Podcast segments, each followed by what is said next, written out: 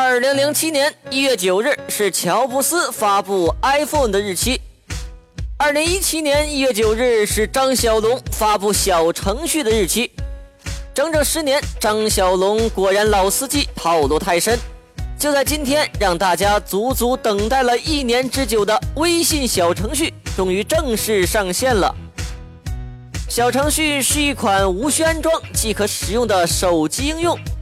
只需要扫描二维码，或者是搜一搜，就能立即使用。今天早上，各位的朋友圈相信也被小程序给刷屏了。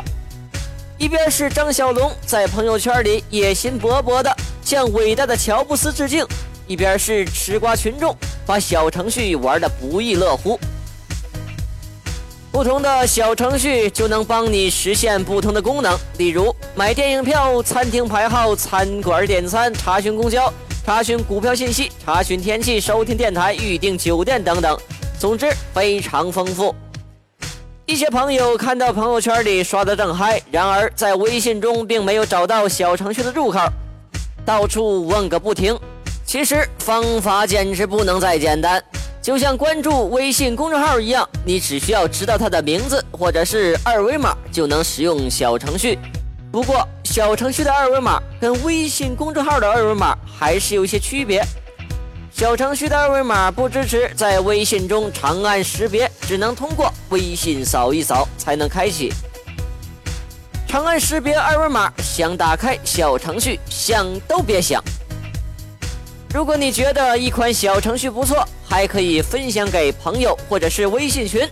注意，分享到朋友圈里，这也是不支持的。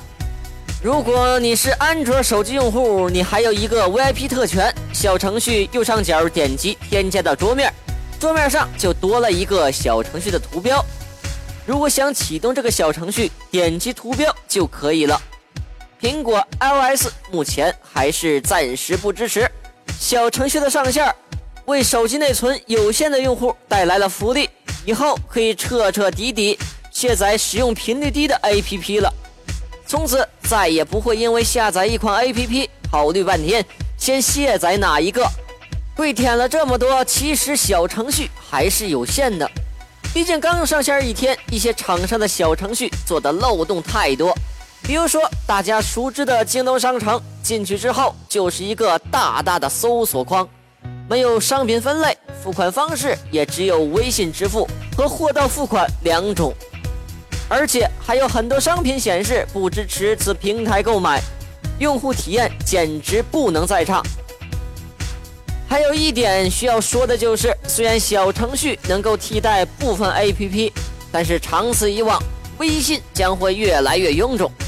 成为占用内存最大的 APP，没有之一。